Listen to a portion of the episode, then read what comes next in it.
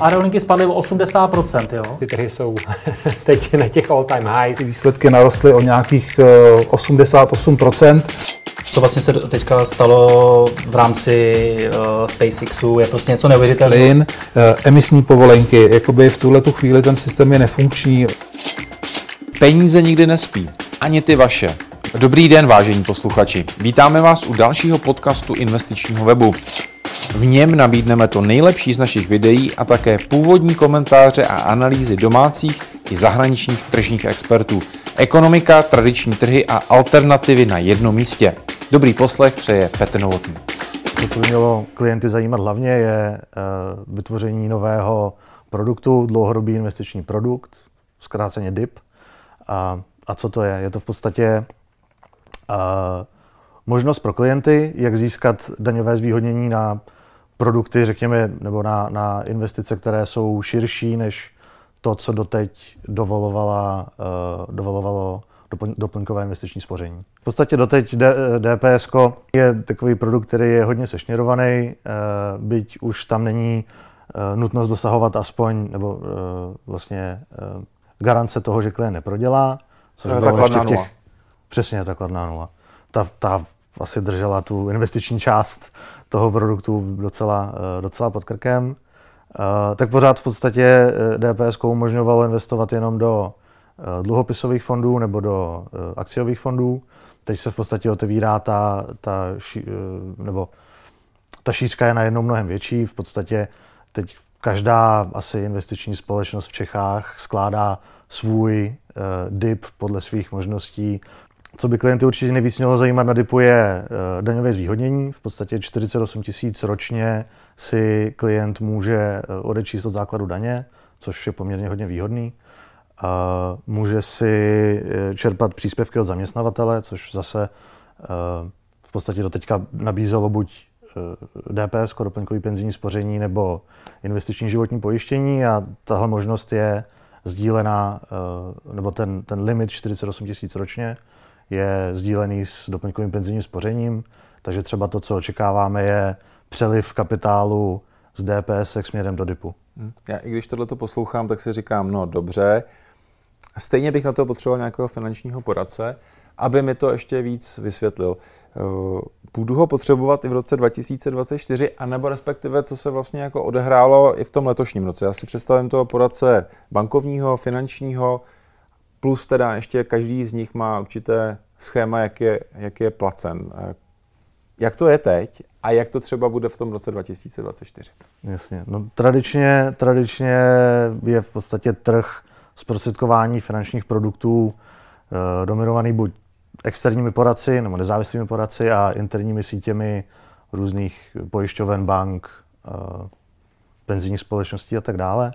A letos jsme vstoupili na trh my s aplikací Orby, která v podstatě se má vklínit někde mezi tradiční srovnávače, tou možností online sjednání a zároveň šíří nabídky a šíří služeb konkurovat finančním poradcům. Koho to zajímá? Je to teda digitalizace na poli finančního poradenství, jak asi velká skupina lidí to využije a prostě se nepotká s tím poradcem, protože se potká teda s tou vaší aplikací. Jasně.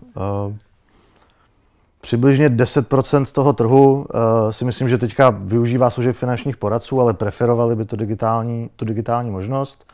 A pak je tady dalších zhruba 10% trhu, kteří jsou, řekněme, radši to finanční poradenství ignorují nebo nevyužívají nebo nemají přístup k těm produktům, protože není na trhu nabídka taková, která by jim vyhovovala. To znamená digitální. Jste říkal, že jste teda někde mezi srovnávačem a i zprostředkovatelem těch finančních služeb. Jak si to mám představit a co všechno teda je ta digitalizace? Digitalizace, teda to ten papír, který nemá mít, tak jestli to teda bude u té pojistky, u toho investičního produktu, nebo jak to vlastně vypadá v té vaší aplikaci, v tom vašem podání? Jasně, my se snažíme vždycky maximálně držet toho klienta v aplikaci, to znamená všechny informace, které je potřeba si od toho klienta vyžádat, tak to dělá vždycky aplikace. V podstatě na neživotní pojištění je to možný od A do Z v podstatě celý ten produkt řešit digitálně, takže Tam se klient s poradcem ani nepotká. U životního pojištění jsme nyní někde na půlce, kdy klient může do aplikace dostat srovnání cenových pojistných podmínek, může si namodelovat svůj případ, protože vždycky ten produkt řeší nějakou potřebu a ta potřeba v tomto případě je krytí dlouhodobého výpadku příjmu a kolik toho příjmu potřebuju krýt, závisí na mých závazcích, což je typicky děti, hypotéka, nějaká další finanční rezerva. Takže tohle všechno nachystáme klientovi v aplikaci a v podstatě, když už se má bavit s poradcem, s naším poradcem, tak je to až na konci procesu, kdy v podstatě spolu projdu jenom finální kontrolou, udělají případně bank ID a následně... No ale stejně tam ten poradce, teď jako, jak on je třeba odměňován? Vlastně takový nešvar toho provizního poradenství podle mě je ten, že vytváří takový konflikt zájmu mezi klientem a poradcem a to jsme se rozhodli vyřešit tím, že naši poradci mají fixní plat, to znamená, nikdy nemají důvod zrovna teď prodat. Jako tlačit jeden produkt přesně prostě na toho klienta. Přesně tak. Jo, můžou si dovolit, jako, když pro toho daného klienta třeba ten produkt vhodný není, nebo má aktuálně životní pojištění, který je lepší a nemá možnost získat nějaké lepší nabídky na trhu, tak prostě radši nebo v podstatě tam ten obchod ukončit, respektive neuskutečnit. Máme napojení na třetí strany pojišťovny, banky, od kterých dostáváme všechno od pojistných podmínek, cenotvorby, úroky u hypoték a tak dále. Takže tohle všechno už jako běží digitálně, tam není potřeba někde listovat prostě v novinách nebo tam není žádný manuální vstup poradce potřeba. To naopak ta aplikace si myslím, že nebo ten algoritmus to vyhodnotí mnohem rychleji a mnohem líp než poradce.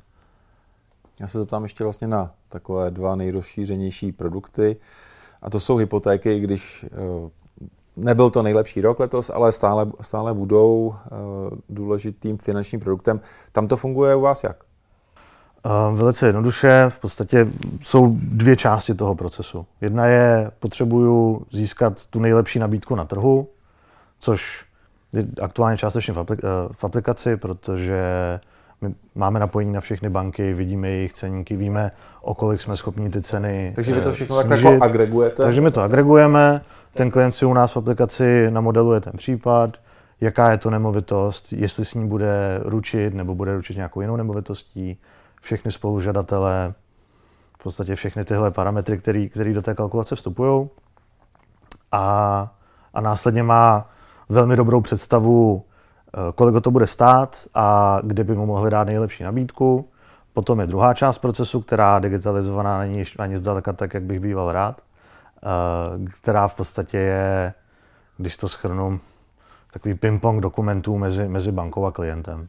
Jo, protože banka samozřejmě si musí toho klienta ohodnotit, potřebuje mít jistotu, že klient na tu hypotéku má, což v praxi znamená spousta dokumentů, které klient musí dát dohromady, ať už od zaměstnavatele, daňová přiznání, výpisy z účtu, tohle všechno. A to je něco, co teďka ještě v podstatě dává dohromady s naším poradcem, který ho trochu navádí. No a co investice?